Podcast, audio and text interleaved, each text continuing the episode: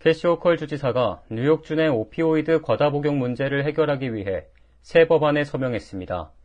이 법안은 매튜법이라고도 불리는데 펜타닐 검사지 배포를 확대하는 것을 골자로 합니다. 펜타닐 검사지를 배포하면서 비자발적인 과다 복용의 가능성을 낮추겠다는 설명입니다. 매튜법은 지난 2020년 11월 매튜 호란이 우연히 펜타닐 과다 복용으로 사망하면서 이를 기억하고자 법안의 이름으로 정해졌습니다. 호컬 주지사는 뉴욕주 전역의 사람들이 오피오이드 과다 복용으로 엄청난 비극을 겪었다며 이는 그 누구도 겪어서는 안 되는 고통이라고 말했습니다. 그러면서 그동안 약국과 일반 의료 서비스 제공자들이 펜타닐 검사지를 배포하는 데 어려움을 겪어왔다며 이 법안이 우리의 역사적인 투자가 될 것이라고 덧붙였습니다.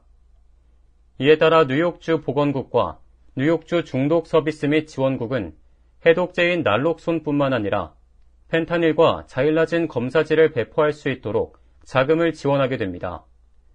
올해 초 뉴욕주 중독 서비스 및 지원국은 개인과 의료 서비스 제공업체를 위한 새로운 주문 시스템을 내놨고 이를 통해 펜타닐 검사지 200만 개와 자일라진 검사지 140만 개, 날록손 키트 7만 개가 주문됐습니다.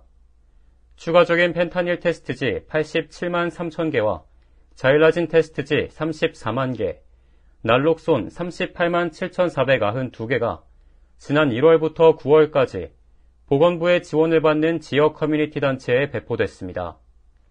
뉴욕주는 지난 5월에도 주 정부가 자금을 지원하는 Drug User Health Hub에서 4개의 마약 검사 프로그램을 시범 운행한 바 있습니다.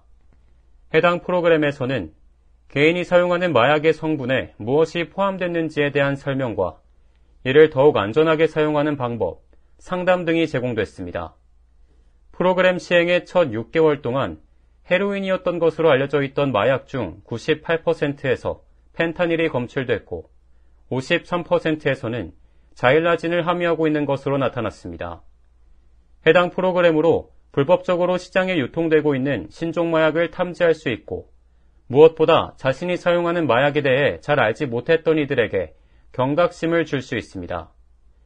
뉴욕주는 계속해서 뉴욕주 중독 서비스 및 지원국과 협력해 난록손 사용법을 가상으로 가르치고 과다 복용의 증상 및 대처법 등을 알려나갈 방침입니다. K-Radio 박하율입니다.